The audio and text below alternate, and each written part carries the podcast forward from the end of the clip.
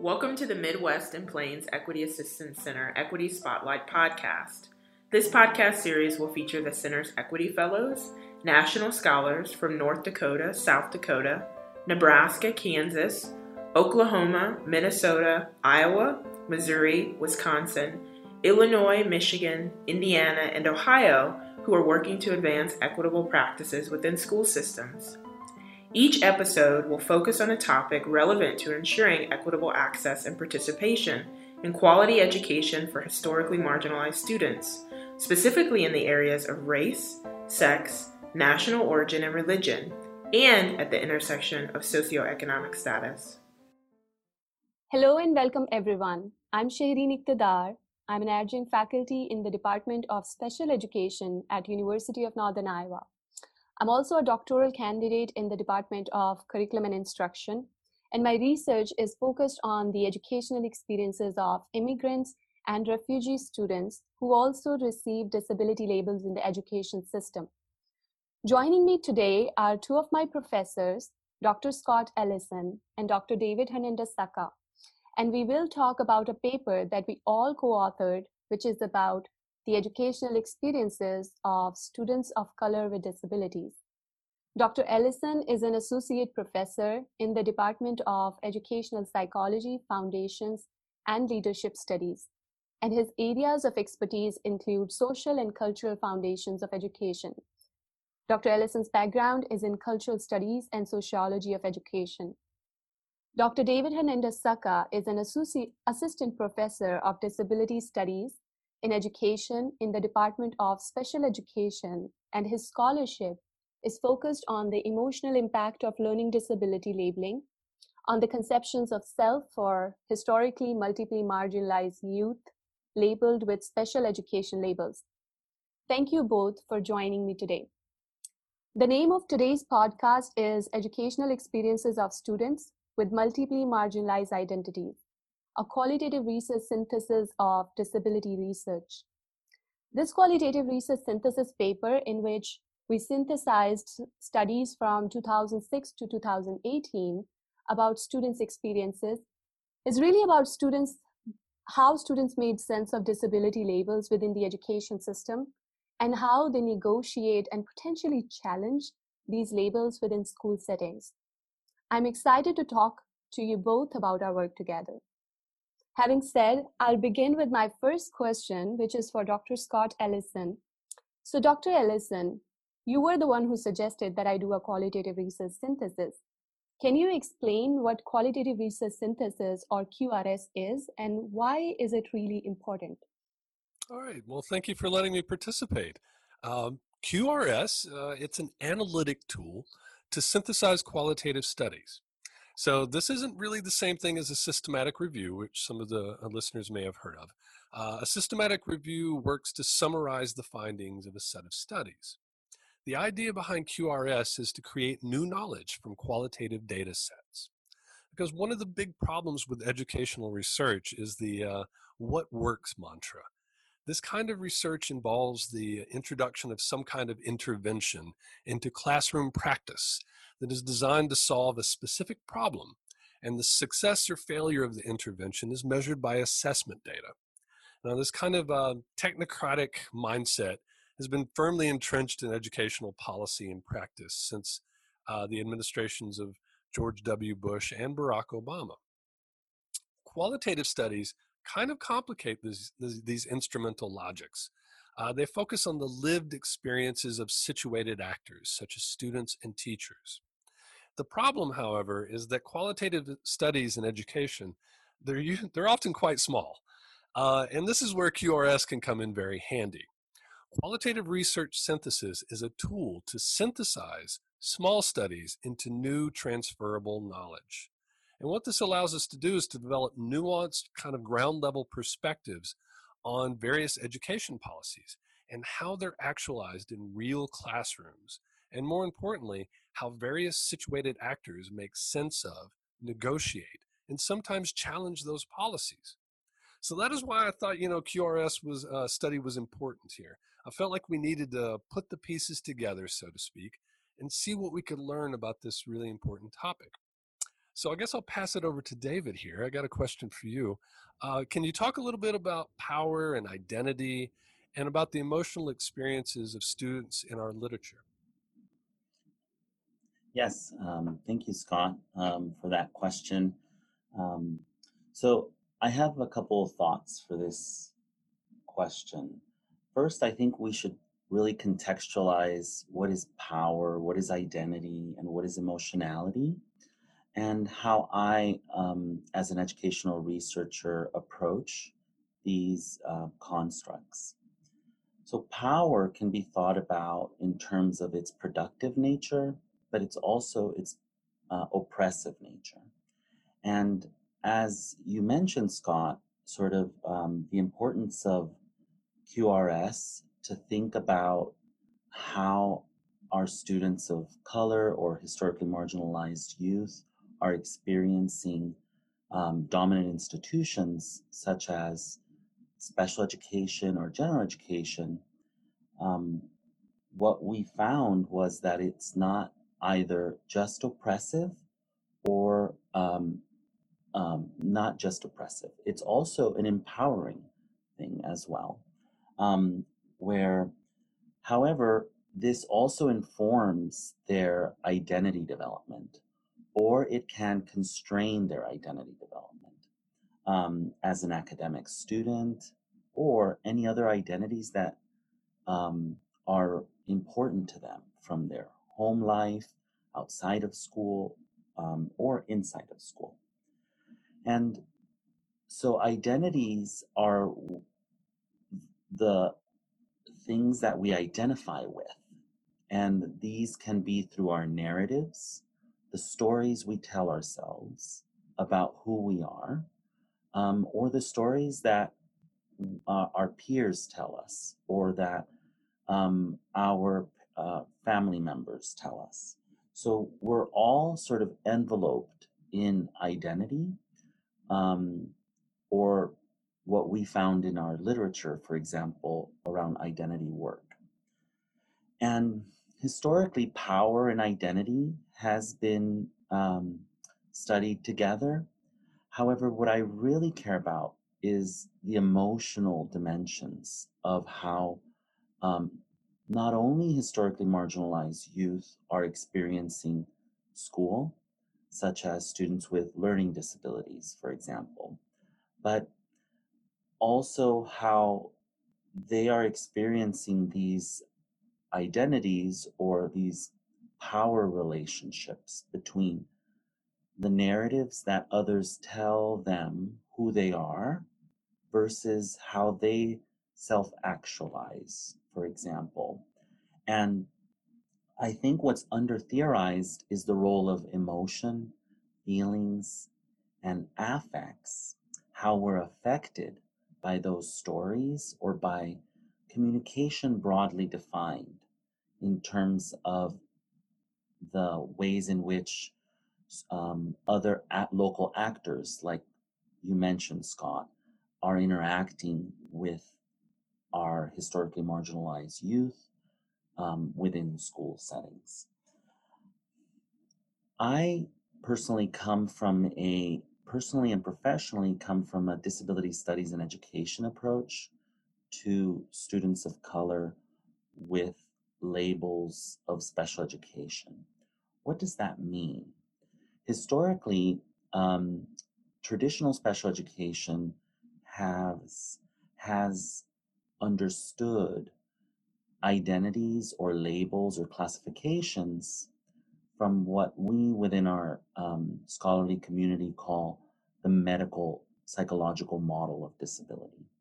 It really understands identities or labels as being within the child or um, the, the way in which the child is experiencing the educational context is something that their disability experience is theirs, it's in their mind, it's in their neurology, it's in their body. So that would be situating ability and disability within the child or the student. disability studies and education scholars have historically helped us expand that view to what's called the social model of disability.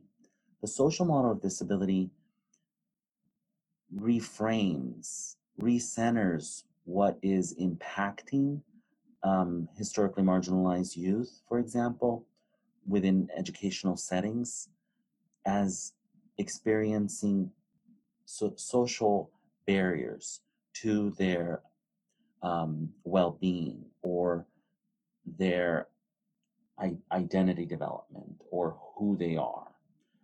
And however, within the literature, we there is another model called the psycho-emotional disableism model of disability that really bridges the medical psychological model and the social model of disability to account for the personal experiences of students or people with impairments, not only in their body, neurology, or mind, but those social barriers, like I mentioned, that the social model has given us. And that's again called the psycho emotional disableism model of disability. However, we've talked a lot about disability because those are the students that traditionally the field of disability studies has um, serviced, has identified, has um, provided those um, interventions to. However, the field of disability studies in education has historically um, argued for intersectional ways to think about the experiences of people with impairments and students with disabilities. And by intersections, I mean, for example, if a student is Latino or Latinx and was labeled or classified with a learning disability or a special education label, um, that student would be experiencing and having or be susceptible to discrimination on two vectors on because of let's say the historical stereotypes about being latinx or latino and the stereotypes about his or her or their ability and disability so i wanted to contextualize the ways in which i've understand understood and studied um, how youth have understood their identities at these intersectional dimensions.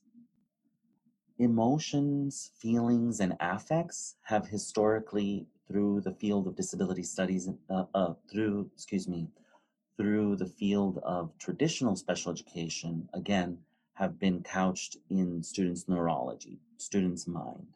However, the way in which I study um, students' experiences or narratives about their uh, lived experiences in educational settings really understands emotions, feelings, and affects as social and cultural in nature, not necessarily just being within their minds.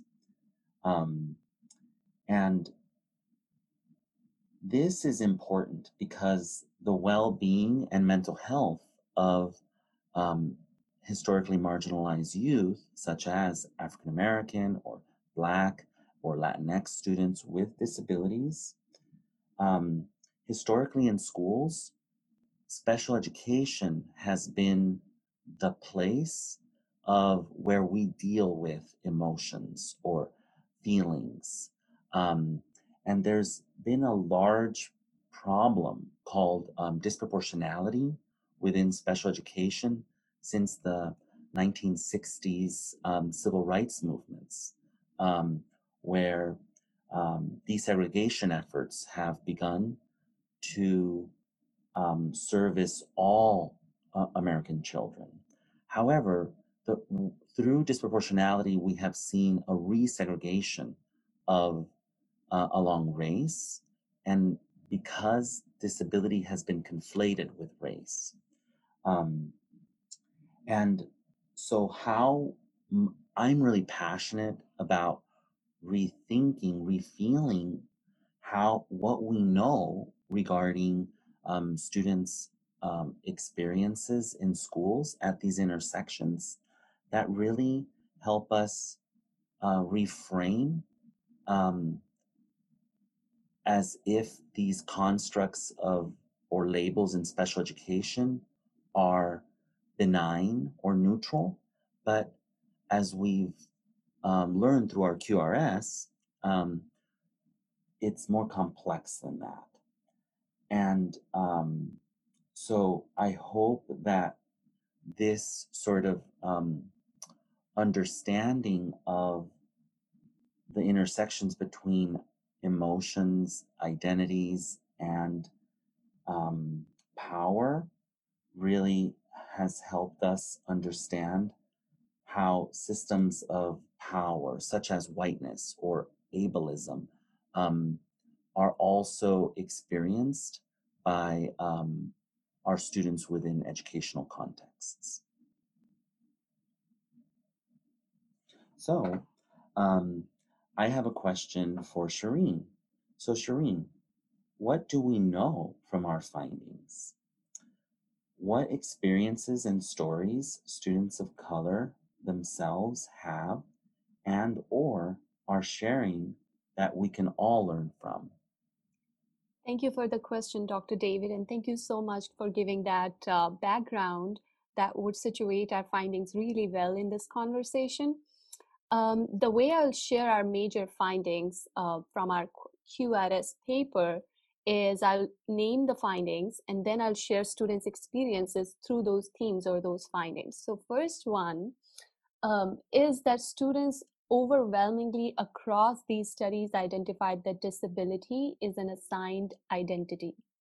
As you were mentioning about the issue of disproportionality within the education system, special education specifically, uh, many of the students were aware, many of these students of color were aware about how their racial and their gendered identities are often made sense of through the quote unquote middle white middle class um, system and how the disability labels are assigned to them.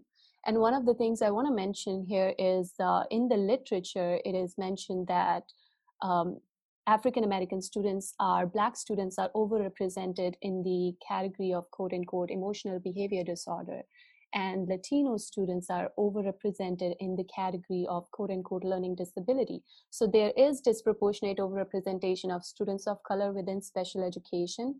And these students um, in K to 16 were aware of this uh, systemic placement for them in the special education system.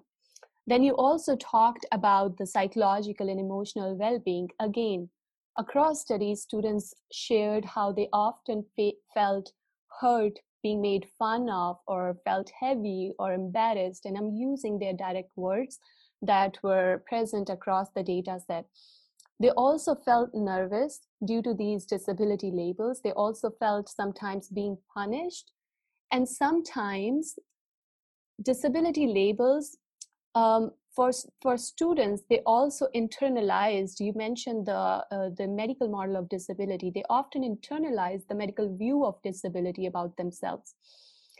Then our second theme talks about how students shared that their multiple identities which you mentioned their racial identity their gendered identity their socioeconomic status how these multiple identities were informing their disability labels or do inform their disability labels students shared systemic inequality through their multiple identities that they experienced. So, for example, I'm, I'm going to quote uh, one of the dissertation studies, which was by Washington in 2011. And one of the students shared that there were not that many African Americans that went to my high school. However, it was almost like most of them were in special education. Students also experience the power relations. You shared about the power relations within the education system. They experience power relations with uh, uh, within their relationship with educators, with their peers, with administrators, um, and they made sense that how their ways of living are not considered the quote unquote right way to do things or to be in the society. Um, For example, one student in Whitener's study in 2014 shared that once, and I'm going to quote, uh, provide the full quote, once Miss Susie came in there and tried to take my hoodie away from me, and I wrapped it around my hand and kept a tight fist where she couldn't take my hoodie. And it's either I give her my hoodie or I keep that thing, or if I keep that thing, they're trying to take away from me then they will call the police. So it again goes back to the question or the issue of school to prison pipeline, where students again in the in the literature it's mentioned that students of color specifically african american boys are overrepresented within the school to prison pipeline because their ways of being and doing in the society are um, are looked through a white hegemonic lens uh, in the society then our next theme is about identity work, and Dr. David uh, explained identity work, how students make sense of uh, and uh, how they how they strive to shape a relatively coherent and distinctive notion of personal self identity. Students sometimes use different strategies that would sometimes use strategies that would give them a pass. For example, acting white, code switching, swapping labels, hiding the label, and sometimes within the higher education context, visiting the disability service office so that they can get a label and get the services that they need to be in their classrooms. But also sometimes they resisted in implicit and explicit ways. For example, if they didn't agree with the teacher or if, if uh, they had a fight with another student um, you know, kicking the door, throwing school furniture, but that actually had an implication where they were not, they were misunderstood or were not understood, um, and were placed under uh, under an observation or were uh, or were looked through and looked through um, a lens that probably they they are the problem in the system and it's and it's not the vice versa or there is some kind of issue um, that that is personal to them.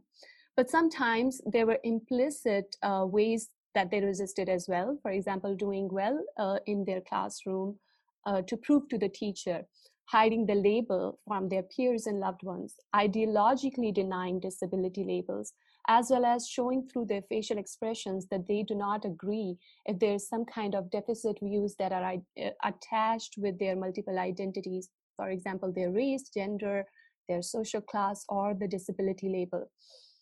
Having said, and connecting it back to what you um, asked in the question about about what we as educators or parents and administrators can learn from our QRS paper or can learn from the students' narratives or experiences that they are sharing.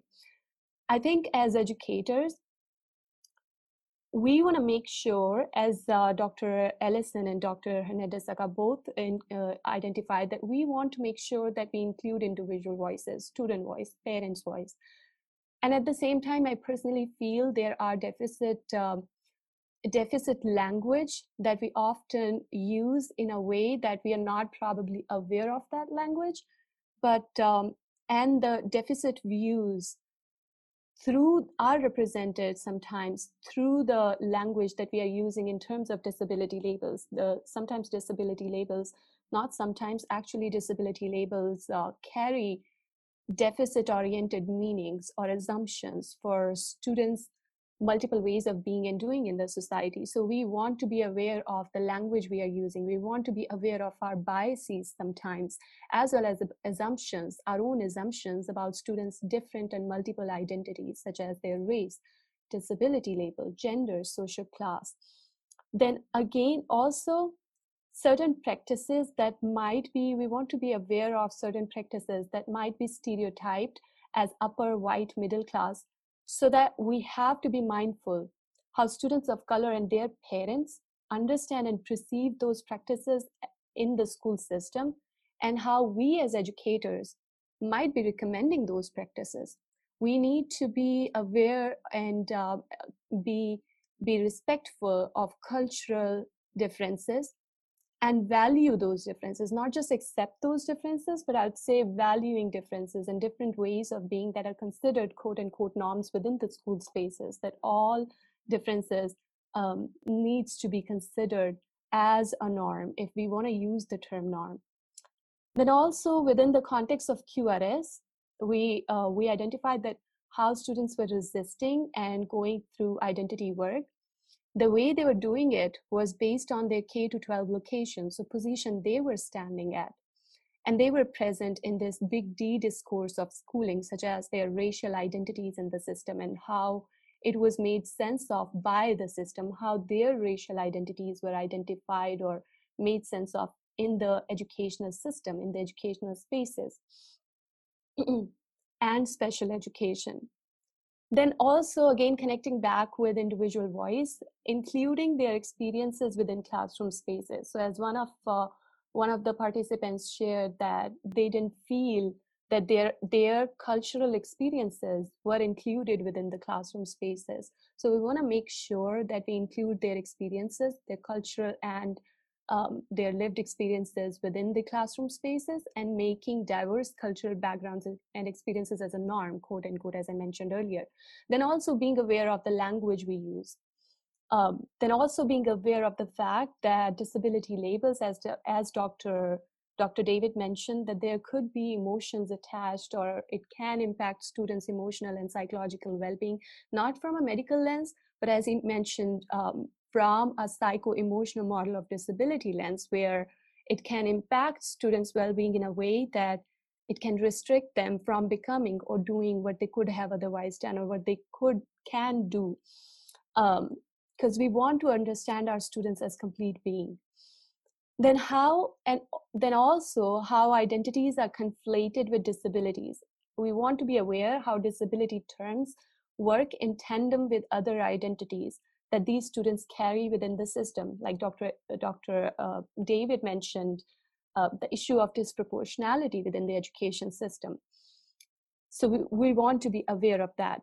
I think for parents, I would say ask questions to teachers and also try to um, be aware and talk to your children as well how they are doing not just in a sense um, not only coming from um, a, a, culturally diverse background i i think sometimes it could be it could be an understanding that parents are not just an understanding it could be an issue within itself that sometimes parents are um, more concerned about the academics. But i think at the at the level of personal belong personal relationship also get to learn and engage with your children and talk with them about their emotional and uh, psychological not again from a medical model of disability lens but really get to know them and talk to them how they are doing within their schools.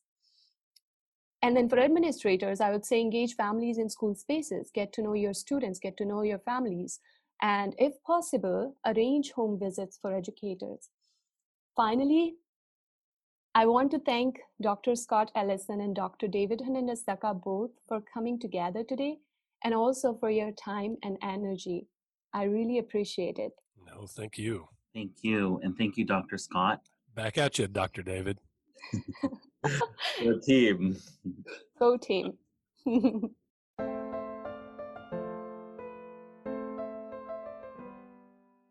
This podcast was brought to you by the Midwest and Plains Equity Assistance Center. To find out about other Midwest and Plains Equity Assistance Center podcasts and other resources, visit our website at www.greatlakes.equity.org. To subscribe to a podcast, click on the podcast link located on the Midwest and Plains Equity Assistance Center website. The Midwest and Plains Equity Assistance Center a project of the Great Lakes Equity Center at Indiana University, is funded by the U.S. Department of Education to provide technical assistance, resources, and professional learning opportunities related to equity, civil rights, and systemic school reform throughout the 13 state region. The contents of this presentation were developed under a grant from the U.S. Department of Education, S004D11002 However, these contents do not necessarily represent the policy of the U.S. Department of Education, and you should not assume endorsement by the federal government. This podcast and its contents are provided to educators, local and state education agencies, and or non-commercial entities for the use for educational training purposes only.